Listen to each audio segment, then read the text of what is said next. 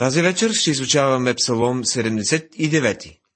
В миналото предаване се спряхме на пророчеството за възвеличаването на Месия на трона от 76-я псалом, говорихме за изумлението на псалмопевеца от Божията милост и благодат в 77-я, припомнихме и израелската история на по-новото поколение, записана в 78-я псалом. Тази вечер ще разгледаме бъдещето на Божия народ по време на голямата скръп. Това е един псалом молитва. Това е друг от псалмите на големия музикант Асав, който вероятно ги е написал и обработил. Той е бил съвременник на Давид и негов помощник. Чуйте какво си казва в първия стих. Боже, народите дойдоха в наследството ти, оскверниха святия твой храм, обърнаха Ерусалим на развалини. Въпреки, че псаломът е бил пророчески по време на написването му, той точно описва обсадата на Навуходоносор и последвалия вавилонски плен. Макарейският период по-късно също е придружен с такива опустошения. Окончателно пророчеството ще се изпълни по време на голямата скръп. Преди Вавилонският плен, лъжи пророците твърдяха, че Бог никога няма да допусне унищожението и падането на народа под робство. Обаче града, за който лъжи пророците казаха, че никога няма да бъде превзет, бе превзет и жителите му отведени в плен. Храма, за който твърдяха, че никога няма да бъде разрушен, бе разрушен. Градът, за който става въпрос, е, разбира се, Ерусалим, а хората, за които се отнася това, са децата на Израел. Тези лоши събития се повтарят няколко пъти и предизвикват хората да извикат към Бога. Храмът, светилището, стои в центъра на всичко. Спомняте си, че този раздел от книгата Псалми съответства на книгата Левит, чиято основна тема е поклонението, съсредоточено в скинията, а по-късно в храма. В стих 2 се казва Мъртвите тела на слугите ти дадоха за ястие на небесните птици, телата на светиите ти, на земните зверове. За народа на Израел е било трудно да проумее това ужасяващо клане. Защо Бог допуска всичко това? Лъжепророците непрекъснато им казваха, че това не може да се случи на Божия народ. Въпреки, че пророк Еремия отправяше съвсем ясно Божиите предупреждения за идващия съд, той беше отстранен и набеден за предател на народа си. Израелтяните не можеха да разберат защо Бог не ги защитава. Този въпрос се задава и днес. Разбираемо, че изключително много евреи стават атеисти поради ужасните гонения и мъчения, които техният народ изстрада в Германия при геноцида на Хитлер. За тях естествено е трудно да го разберат. Може би те си задават същите въпроси, както и псалмиста. Но те били ли са верни към Бога? В правилни взаимоотношения ли са с Него? Приемат ли Месията? Обръщат ли се към Него? Естествено, отговорът е не. Бог осъди народа си в миналото и днес също го осъжда. Осъждение е застигнало не само израелския народ, но и народите по света. Чуйте сега и вика на Божия народ. Записан в стих 5. До кога, Господи, ще се гневиш ли винаги? Ще гори ли като огън ревността ти? Юдеите викат, Господи, няма ли да сложиш край на всичко това? И молят Бога за прошка. Не си спомня и против нас беззаконията на прадедите ни. Дано ни изпреварват скоро Твоите ми, благи милости, защото станахме много окаяни. Псалом 79, стих 8. Те се молят така. Не си спомни предишните ни беззакония. Но как Бог може да ги заличи и да ги забрави? Това става единствено чрез Христовата смърт. Щом обаче Христос е отхвърлян, било то от евреен или езичник, от богат или беден, от роб или свободен, мъж или жена, бял или черен, има осъждение. Има само два начина. Да се срещнете с него в осъждение или в изкупление. Сега чуйте жалния вик на тези страдащи хора. Помогни ни, Боже, Спасителю наш, заради славата на Твоето име. Избави ни и очисти греховете ни заради името си. Псалом 79 стих 9 Децата на Израел парадираха, че Бог е с тях и ще ги избави непременно. Но Бог не ги избави и те станаха обект на подигравки. Езичниците им се присмиваха. Забележете с какъв израз на благодарност завършва този псалом. Така ние, Твоят народ и овцете на пазбището ти, ще те славословим до века, от род във род ще възгласяваме Твоята хвала. Стих 13 Продължаваме нататък с следващият 80-ти псалом. Темата е Молитва към пастирят на Израел. В тази серия от псалми има продължение на мислите, има пророческо развитие. В Септуагинтата присъства надписът Асирийски, който кара някои тълкователи да причисляват псалома към един по-късен период. Но тъй като той определено е написан от Асав, съвременник на Давид, знаем, че това става по време на Давидовото царство. Надписът гласи За първия певец по музиката на кремовите или по криновите. Както вече видяхме, един прекрасен псалом на кремовите споменава Месията, Господ Исус Христос. Псаломът е молба към пастира на Израел да ги поведе отново. Послушай, пастиро Израилев, който водиш като стадо Йосиф, ти, който обитаваш между херовимите, Васияй. Псалом 80 стих 1 Пастирът Израилев не е никой друг, освен Господ Исус Христос. Вече говорихме за сравнението с овцете и пастира. Думите, който водиш като стадо Йосиф, се отнасят за пътуването на Израилевите племена през пустинята, когато се насочаха към обетованата земя, за да я завземат. Ехова, Израилевият пастир, беше техен водач. Исус Навиев бе човешкият водач, но той действаше чрез водителството на военачалника на Господното воинство. Псал... Псал... Псалмистът се обръща с молба към Бога, който се срещна с народа в Светая Светих. Пред Ефрем, Вениамин и Манасия раздвижи силата си и ела да ни спасиш. Защо се споменават Ефрем, Виниамин и Манасия? Можем да открием отговора в книгата числа, 2 глава, 17 до 24 стихове. Ако прочетете този откус от писанието, ще видите, че при поставянето на шатрите на племената около скинията, тези трите бяха непосредствено зад ковчега на завета, по реда по който потеглиха Израилевите синове.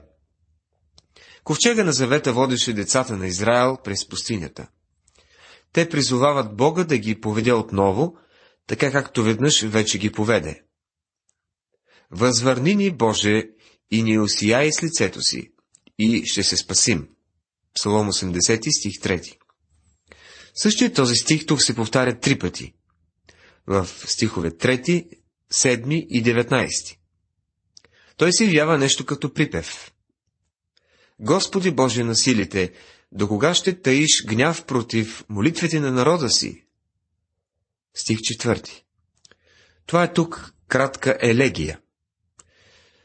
Стиховете 4, 5 и 6 са тъжната част от псалома. Те са като едно жалеене. Псалмистът усеща, че Бог е разневен, защото не отговаря на молитвата на народа си. Даваш им да ядат хляб с сълзи и ги поиш изобилно с сълзи. Псалом 80 стих 5. Това е един забележителен стих.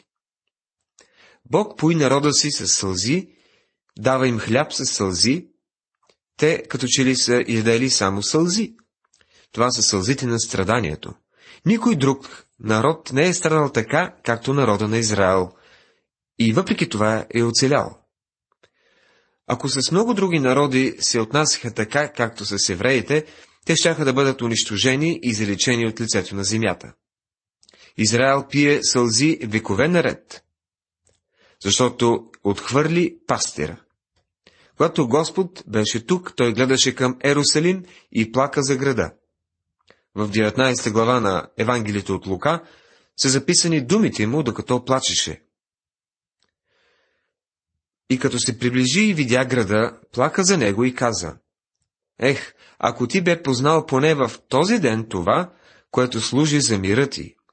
Но сега това е скрито от очите ти, защото ще настанат за тебе дни, когато твоите неприятели ще издигнат валове около теб, ще те обсъдят, ще те притиснат от вред и ще те разорат, и ще избият жителите ти в теб, и няма да оставят в теб камък върху камък, защото ти не позна времето, когато беше посетен.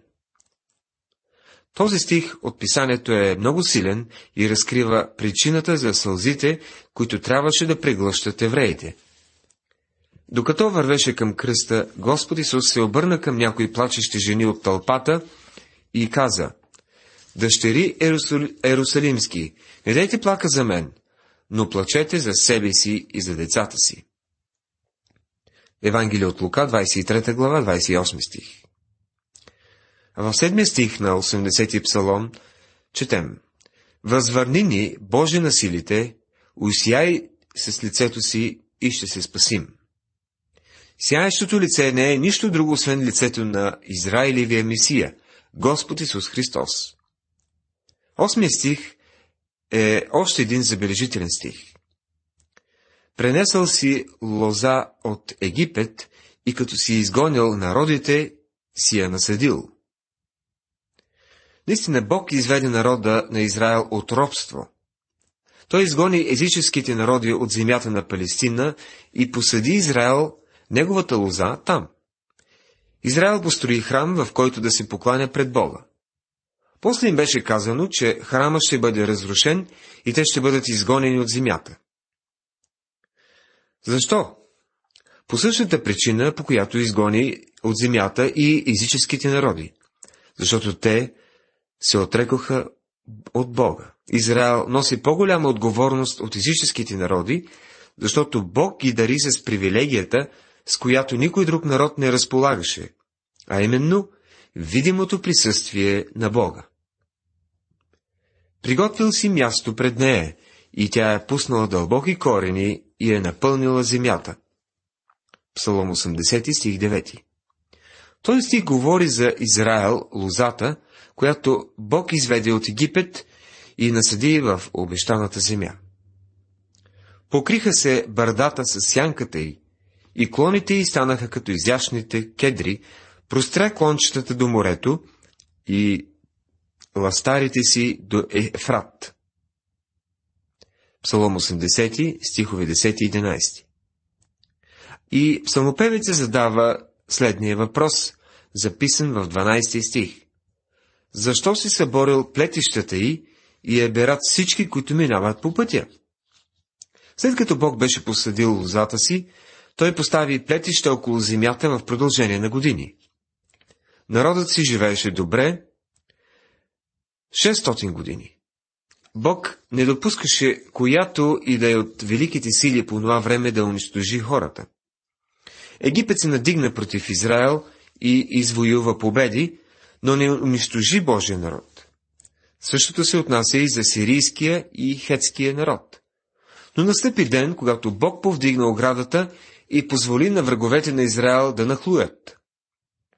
Защото Израел отхвърли Израилевия пастир. Нека ръката ти бъде върху мъжа на твоята десница, върху човешкият син, когато си направил силен за себе си. Псалом 80, стих 17. Отдясно на Бога е мястото на сила. Кой стои до Божията десница?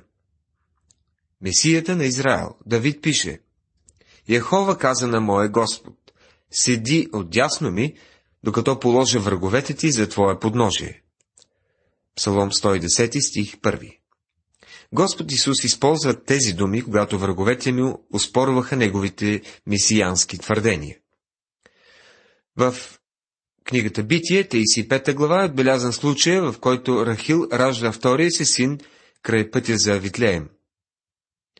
Роди се Вениамин, но тя не го нарече с това име. Когато погледна малката си рожба, тя го кръсти Венони, което означава син на скръпта ми. Но когато Яков погледна сина си, момченцето е, е имало очите на прекрасната му съпруга Рахил, той казва, не, няма да го кръстим Венони, а ще го наречем Вениамин, защото той е син на десницата ми. Вениамин е образ, иллюстрация на нашият Господ Исус, който първо дойде на земята като син на скръпта. Но днес той е отясно на Бога. За него Бог, Отец, каза, Седи отдясно ми, докато положа враговете ти за твое подножие. Един ден той ще се завърне на земята от тази позиция. Така ние няма да се отклоним от теб. Съживи ни и ще призовем Твоето име. Псалом 80 стих 18. По друг начин казано би звучало. Тогава ние няма да се отвърнем от теб. Съживи ни и ще призовем името ти. Ето тук за трети път се проявява, се появява припева. Възвърни ни, Господи, Боже на силите, усияй ни с лицето си и ще се спасим. Стих 19. С други думи, възстанови ни, Господи Боже на силите, направи така, че лицето ти да усияе върху нас. Какъв прекрасен, наистина прекрасен псалом. Това е и нашата молитва тази вечер. Уважаеми приятели, в предаването отделихме време да изучаваме 79 и 80 псалми. И двата псалома са чудесни молитви на Божия народ в трудно време към Великият пастир. В следващото предаване ще изучаваме Псалом 81. Бог да ви благослови!